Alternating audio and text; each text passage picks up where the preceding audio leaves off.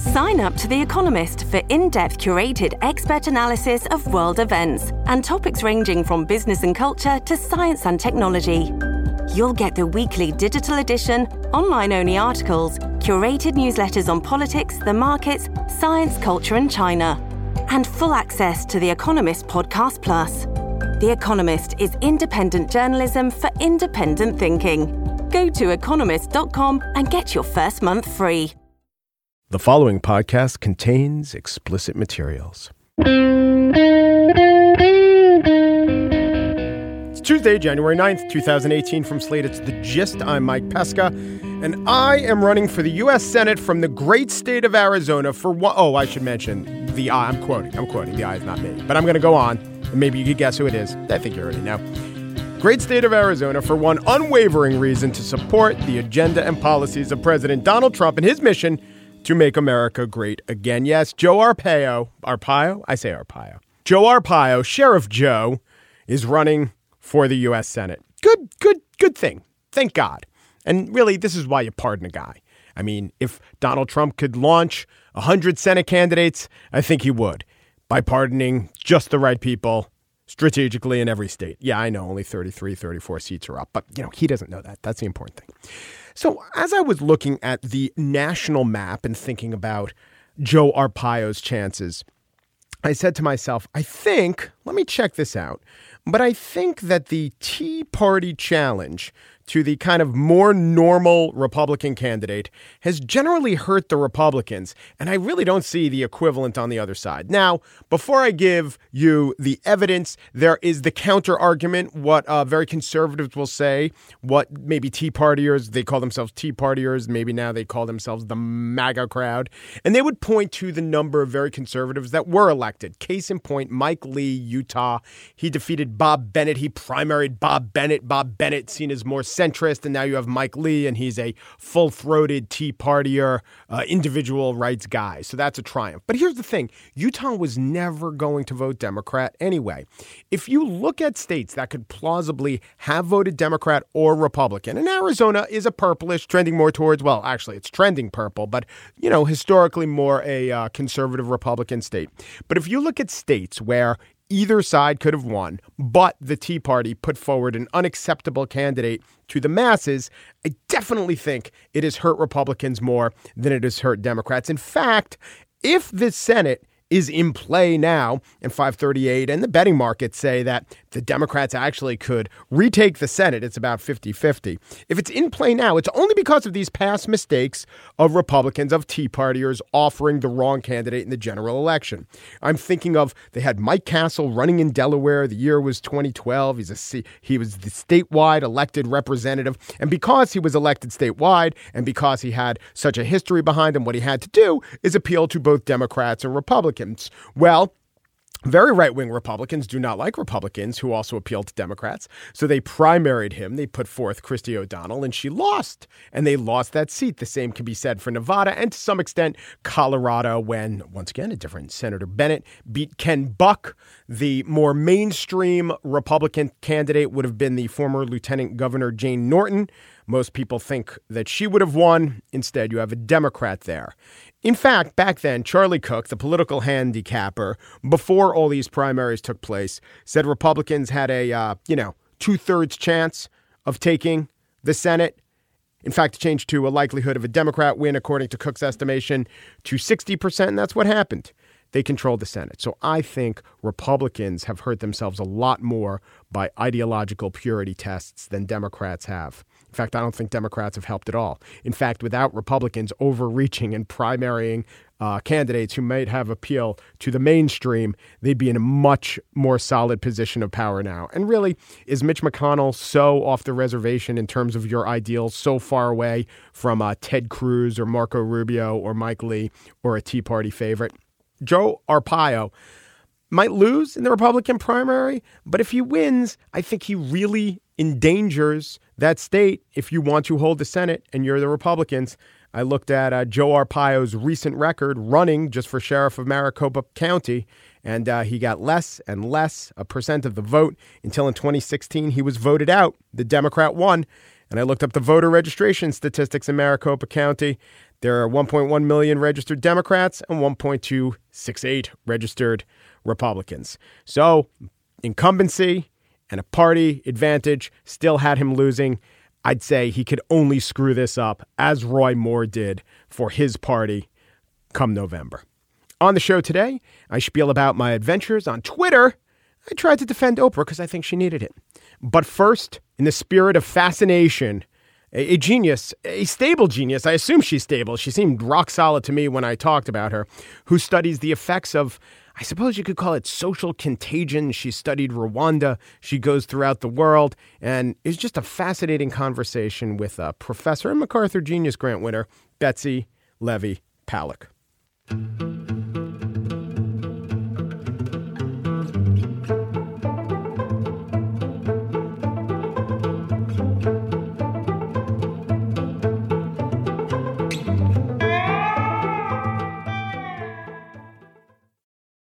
The Rwandan genocide took place in the mid 90s. The tools to carry it out were decades or millennia older. There was ethnic animus that goes back to time immemorial. There were machetes, those go back centuries. And it was egged on and fomented by a decades old technology, radio. One researcher thought about that last tool and said, well, what if we could reverse engineer that? What if we could use mass communication, that specific form of mass communication, to bring about something good, like a change in uh, thinking about ethnic prejudice and others? That researcher is Betsy Levy Paluck. She's at Princeton University. Uh, she won a MacArthur Genius Grant. I've been reading through her research, and let me tell you, she deserves it. Hello, Betsy. How are you? Hi, I'm good. How are you? I'm, I'm well. So, the Rwandan genocide, was this your first big research project? It was. I was an overconfident graduate student who was hungry to dive into a field site and um, I, I made some big promises to uh, a little radio NGO. I was very interested in mass media and, and in propaganda, and um, they were foolish enough to agree to have me out and to let me pitch them this this study that I wanted to do on a reconciliation radio soap opera. Reconciliation. So this is what a decade after the genocide took place in '94, and you were there in when, like the early 2000s. That's right. Exactly. And what was your experiment? Describe it, please. So, this radio soap opera was an allegory for what happened in the years and months leading up to the genocide and then during the genocide and its aftermath. And it was an allegory because at the time, Paul Kagame, the new president of Rwanda, had outlawed all talk of ethnicity. So, yeah. the then the capital, new and now and still current and never leaving president of Rwanda. That's right. right. Yep. That's right. That's right. And, um, so these brilliant writers who were all Rwandans who had been involved in radio even before uh, the genocide, they were pros.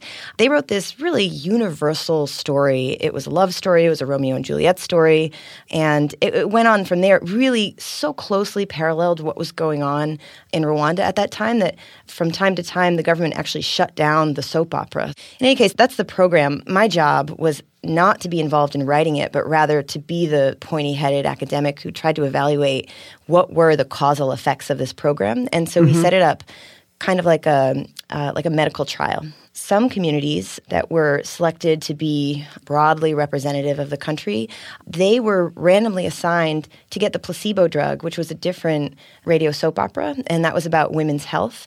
And then other communities were assigned to get this new reconciliation radio program, and they listened to it for a year, and then we went in and did interviews and, and behavioral observations in those communities the reconciliation radio program the basic nub of it was that there were characters who were some were hutu some were tutsi but they were they were shown to uh, get along and love each other is and and this would lead to seeing the other side as more human and being more tolerant is that right yeah although i think it was more nuanced and, and happily more engaging than that. I think that what the genius of this particular program was was that it showed villains to be complicated people. In fact, one of the villains was was played by, you know, when I was telling my my friends about this program while I was in the midst of studying it, I often described him as the James Earl Jones of Rwanda, mm-hmm. and um, that's a really interesting choice for this program because a lot of people loved this character, and yet he was the one who was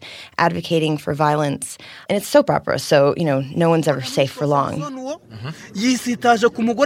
Wabishaka amumenera amagi arangije arabyigamba And the effects of the radio program were what? How did it change attitudes if you heard the radio program and not the placebo drug?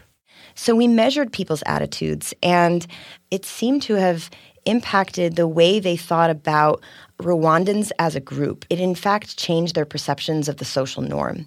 So while they might say things like, I don't believe that intermarriage will bring peace. I watched Hutu men kill their Tutsi wives.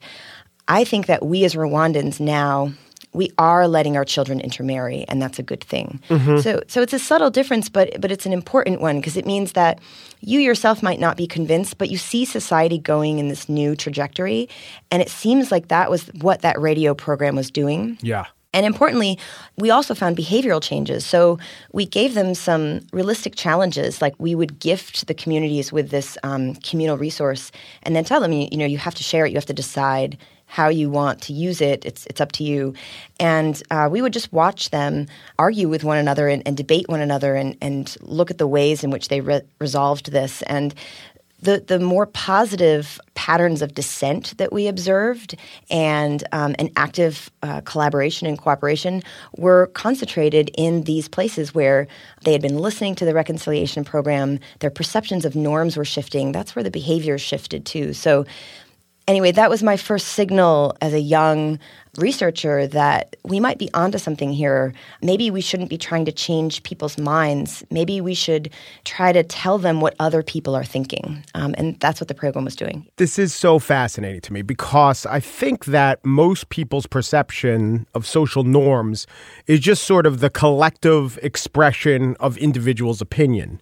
Maybe psychologists will say it's a little more nuanced than that. But you come along and say, whether it is or it isn't, you could actually change social norms, which is what we want, getting into people's heads. Maybe that's only a good thing to get the norms. If you get the norms changed anyway, if you get people not acting violently against a hated neighbor, does it really matter if in their heart of hearts they hate their neighbor? What really matters is that they're not hurting their neighbor. So is this a new thing in psychology to really separate the norms from the opinion? Yeah, like everything else, it's it's kind of a, a new way of saying an old thing. Um, A lot of psychology started in an analysis of World War II and Nazism and fascism, and, and those are my direct roots in, in psychology. And a lot of those researchers were really interested in the fact that we couldn't explain the Holocaust by saying that X many Germans had anti Semitism just written on their hearts. Um, uh, we had to explain it through the, the social context and the ways in which German citizens thought this is just what we're doing now. This is a prime example of how spirals of silence can happen. And spirals of silence is this idea that people are afraid to go against what they see as the prevailing norm, so they just don't speak out. But their lack of speech then informs others who who take their silence to mean assent or, you know, just status quo. And we, we think about a vast array of topics in our society like climate change or diversity training. It's always about trying to change people's minds rather than you know changing their sense of what, what's the group temperature what's what's the weather Yeah. Yeah. What's the weather on climate change? So I was thinking about climate change because I've done a lot of research and I interviewed Al Gore, and there's really robust research about how impossible it is to change people's minds.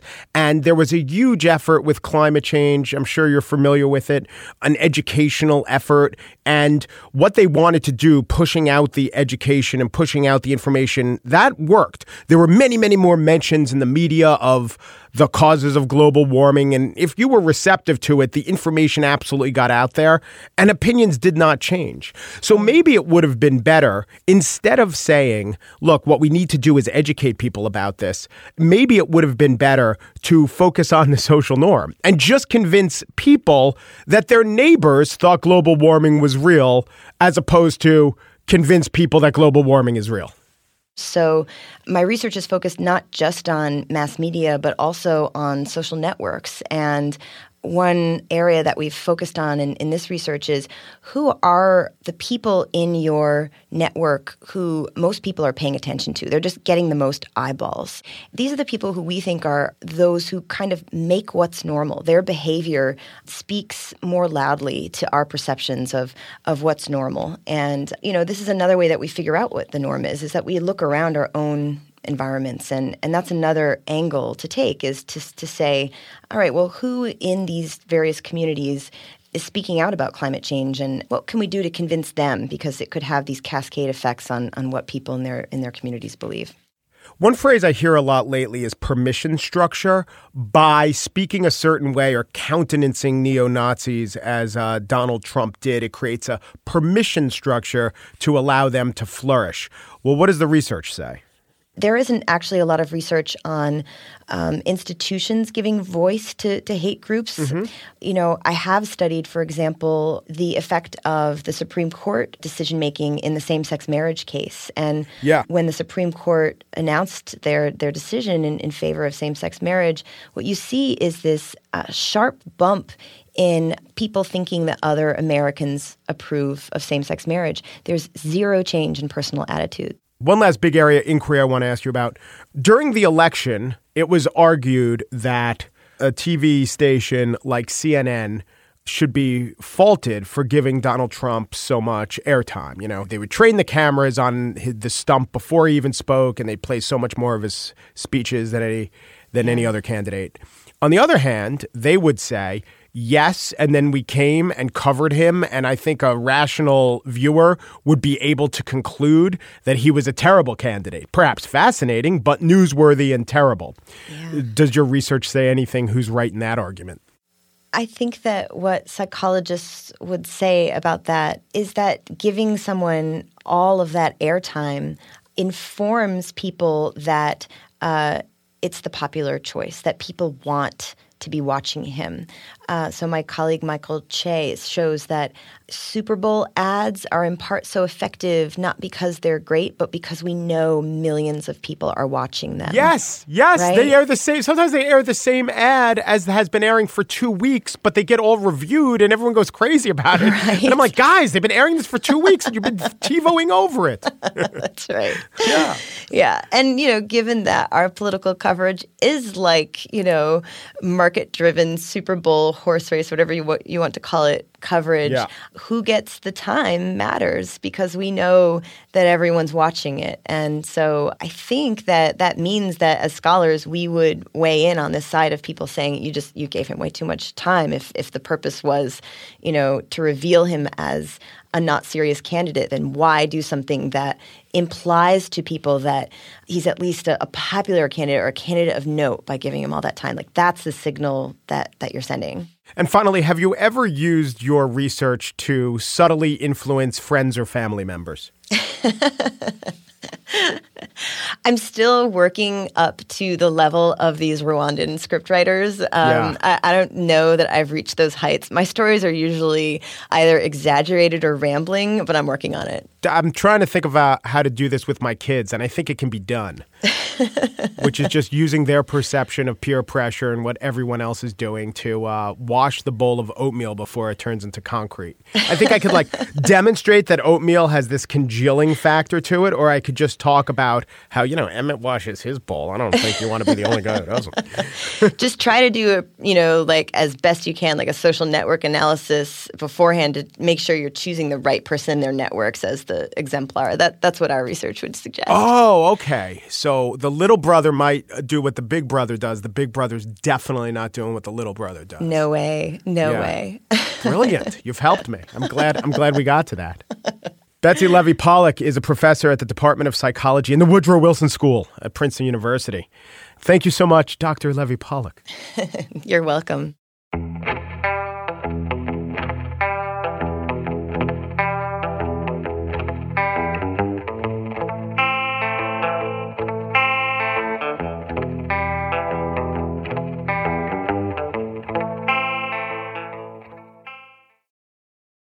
And now the spiel. Yes, I know we all were concentrating on Oprah during the Golden Globes, a rather poorly rated affair which somehow launched a presidential candidate, or at least a conversation. Really, isn't that the best we could ever hope for? But before Oprah ever even took the stage, there was Kirk Douglas, legendary actor. He is Spartacus. And I was staring at Kirk Douglas sitting in his wheelchair. The man's 101 years old and being spoken of very highly, very lovingly by his daughter in law, Catherine Zeta Jones. I, and I think much of America were really fixated on one aspect of this man's career, of this man's life, of this man's biography, and that was his ears. He just had really long ears, earlobes specifically. I mean, the Maasai would have a field day with this guy. It would be a true opportunity, not just the Maasai, many Celtic tribes as well thought that one probably shouldn't have, and I, I would have let the thought go there. But uh, I do have access to social media, sometimes poor impulse control. But more importantly, I found a way to point this out that I thought would be clever and elucidating and perhaps would give delight to those who are in the mood to feel delight. So, picture of Mr. Douglas, fine actor, 101 years old. Do not gainsay the man or his face, anything the time has visited upon it. Took a picture of his, of his face, his visage, highlighting or just really pointing to the gigantic earlobes. And they tweeted it out. And the caption for this Kirk Douglas's award at the Golden Globes, the caption was Olden Lobes, which is, as puns go, fantastic. It is a great pun. It is Golden Globes just without the G's. I mean, think about the symmetry involved in Olden Lobes. That's pretty amazing. I mean, if I waited for the Oscars from to get an award at the Academy Awards, I'd have to caption it Academy Awards, and no one would understand. And if it was some old actress who was up there getting an award, and I just wanted to go with, you know, the same pun scheme but commenting that this was the Oscars and have to say scars. And that wouldn't be right. Not in this moment. So, Olden Lobes, I said, and I sent it out. And I also said to myself, I cannot defend this as being high minded in any way. And if anyone wants to criticize me for being both lookist and ageist, I mean, the word Olden, it's a two word caption, and the word Olden is the first one. And some people did not like it, and others liked it. And I said to myself, that's fine. That's what Twitter is for. You can choose to opt in or opt out. And Dave, a follower, Dave M, said, You must take that down. The man's 101 years old. And I said, I don't know what I said, but I, I chose not to take it down. And then Dave M, a few hours later, tweeted back to me, You left it up. Poor taste. Fuck you, unfollowing. I showed this to my girlfriend and she was shocked and appalled. As I'm saying this, I'm looking at Mary. She's shocked and appalled. You expect better from Dave M, right? Or maybe Mary, you were like, Mike, it needed to be said about the size of this man's earlobes. And my girlfriend, Michelle, said, You should report him to Twitter. And I said, No, I'm not going to do that. I'm not going to narc on Dave M. In fact, he's right to be offended or upset by me and my god this is this is the perfect we had a dialogue. We had the twitter version of a dialogue. You've offended me. I don't care. This was wrong for these reasons. Still i shall make a joke. Anger unfollow. That's fine. That's fine. There's nothing wrong with that now this is in contrast to what happened an hour and a half later in the night there was oprah making her speech people were going nuts and so i uh, clicked on the hashtag Oprah. But for some reason, Dinesh D'Souza he's anti Oprah, as luck would have it. His anti Oprah tweet was up there. The hashtag Oprah, much of the hashtag Oprah, was divided between one of three anti Oprah points. One was a bunch of pictures of Oprah with Harvey Weinstein, which I say is fair. She cavorted with Harvey Weinstein. It is a contrast to the current moment. Perhaps, should she run for presidency? Yesterday's show, why that's a bad idea. She'll have to explain that. Another was a bunch of crackpot theories about Oprah being eugenicist. Uh, InfoWars was behind this. But a third was one interview, one snippet from an interview that she gave to the BBC. I think the occasion was she had put out a uh, documentary about racial attitudes in America. And here, I'll play the quote. She's talking about racism, eradicating racism. Generations of people, older people, who were born and bred and marinated in it in that prejudice and racism, and they just have to die. Now, here's how many people on Twitter, on the hashtag quote, were captioning that statement that you just heard. Oprah Winfrey, a black supremacist, speaks out about racism. Quote, old white people just have to die. I pointed out that might be your interpretation of what she was saying, but when you use quotes, the things inside the quotes should be the actual words they say. And I've come across this a few times, especially with really conservative inflected memes. They'll put a quote out there and then they'll link to the video, which is proof uh, and confirmation of the quote, but the video won't say what the quote says. And I really wonder is this just sloppiness? Is this wishful thinking? Is this hoping that the people will see there's a video, so of course they won't suspect that I misquoted the video purposefully? Or is this even deeper psychologically, where if I write those words down, you'll actually, this is probably it, you'll actually hear Oprah saying, what she what the uh, person put in the quotes as opposed to what Oprah was saying. So I pointed it out that this was a misquote, and I also commented on another strand of uh, putting forward this one clip where people were saying that Oprah Winfrey wants old white people to die. I've watched a couple Oprah shows. I don't think that that's part of her agenda. Pretty sure it's not. Do, do, do, do, do, do. You're every woman, including white women, for instance. Just I'm just not getting that genocidal vibe off of Oprah. That's just me. But I pointed out in my tweet that whether or not Oprah wants old white people to die, old white people are going to die. Also, young white people and middle aged Pacific Islanders. It doesn't really matter what Oprah or you or I or anyone want. The actuarial tables are pretty clear on this. Now, many people on Twitter some of the people that I engaged with and pointed out that this was inaccurate, they came back at me. And this, I suppose it's fair game. I did mock their quotes or their misquotes or point out that this isn't what Oprah was saying. So they could say whatever they want to me. A lot of these people have um, American flags in their name or deplorable as their Twitter handle. That's fine.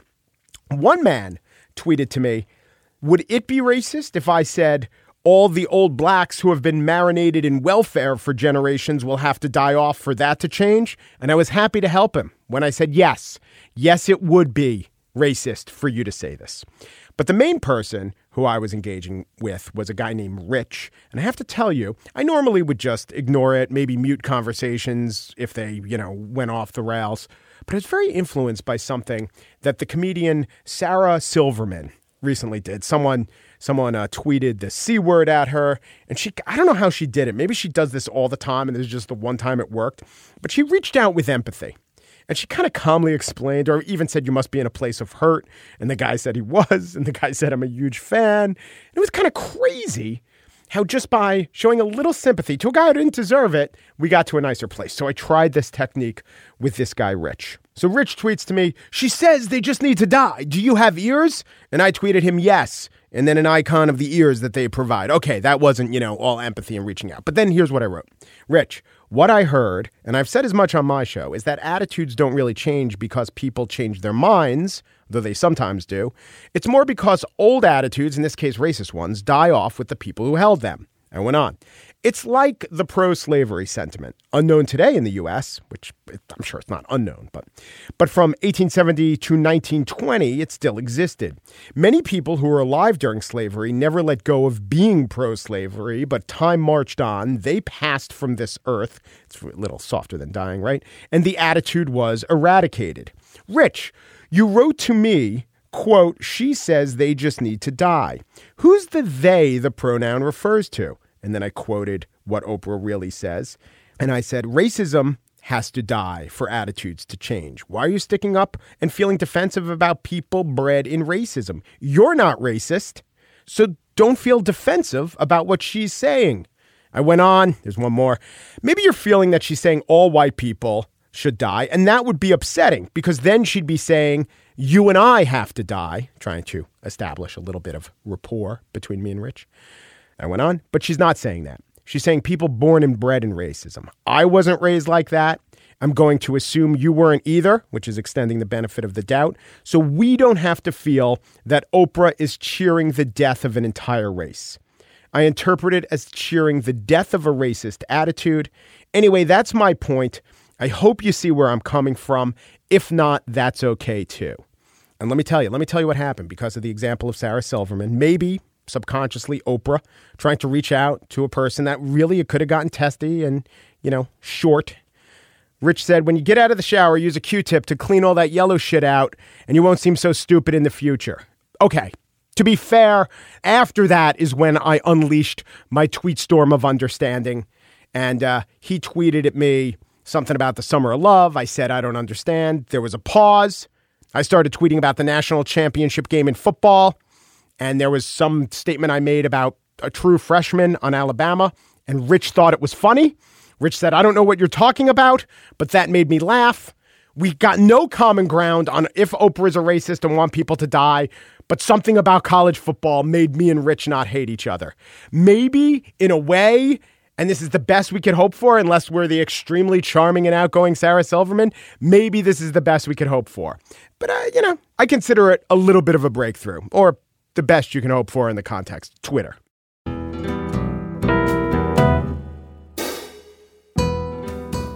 And that's it for today's show that Gist was produced by Pierre Bienaimé, who insists the Futterman Beagles will have to die for this barking to stop. Mary Wilson, the Gist senior producer, is saying this eggplant will have to die for me to be a proper vegetarian. Steve Lickteig, executive producer of Slate Podcasts, he believes that egg over there will have to die to properly celebrate Easter. The gist my old DVD player will have to die in order for me to see Cool as Ice, the 1991 Vanilla Ice movie, in the glory of Blu ray. Un Peru, de Peru, du Peru, and thanks for listening.